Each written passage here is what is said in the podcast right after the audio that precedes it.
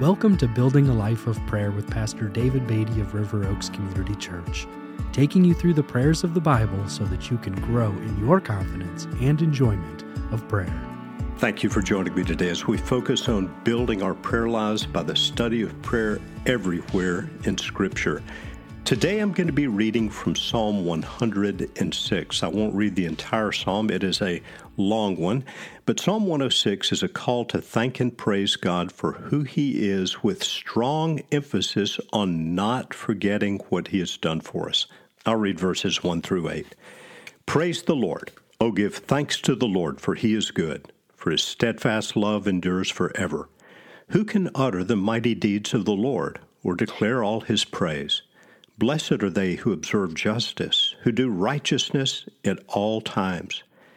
Remember me, O Lord, when you show favor to your people.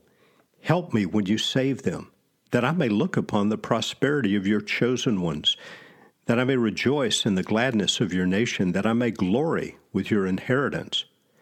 Both we and our fathers have sinned. We have committed iniquity. We have done wickedness. Our fathers, when they were in Egypt, did not consider your wondrous works.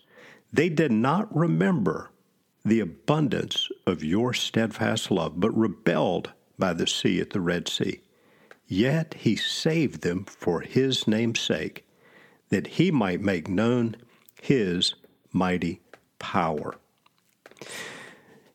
And then we read in verse 12, then they believed his words, they sang his praise, but in verse 13, but they soon forgot his works. They did not wait for his counsel. We then read of how uh, those who had left Egypt under Moses' leadership quickly turned to idols. We read in verse 19, they made a calf in Horeb and worshiped a metal image. And in verse 20, they exchanged the glory of God for the image of an ox that eats grass. And in verse 21, they forgot God, their Savior, who had done great things in Egypt. So we read in verse 13, they soon forgot his works, and in verse 21, they forgot God, their Savior. This psalm calls us not to forget the great things God has done for us. Psalm uh, 106 continues with a history of God's work for the Israelites and their rebelliousness toward Him. When we get to verse 44, we read these words Nevertheless, He looked upon their distress when He heard their cry. For their sake He remembered His covenant and relented according to the abundance of His steadfast love. Psalm 106 reminds us of God's faithfulness even when His people are faithless. So, what does this psalm teach us about prayer?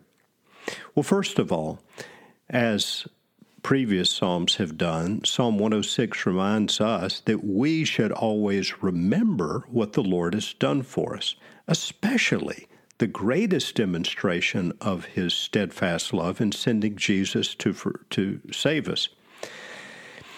This world in which we live tends to pull us toward spiritual complacency. Often I'll hear Christians say, you know, when I first came to faith, it seemed like every prayer was answered. The Bible was so exciting. I saw God do great, great works, but it's not the same years later.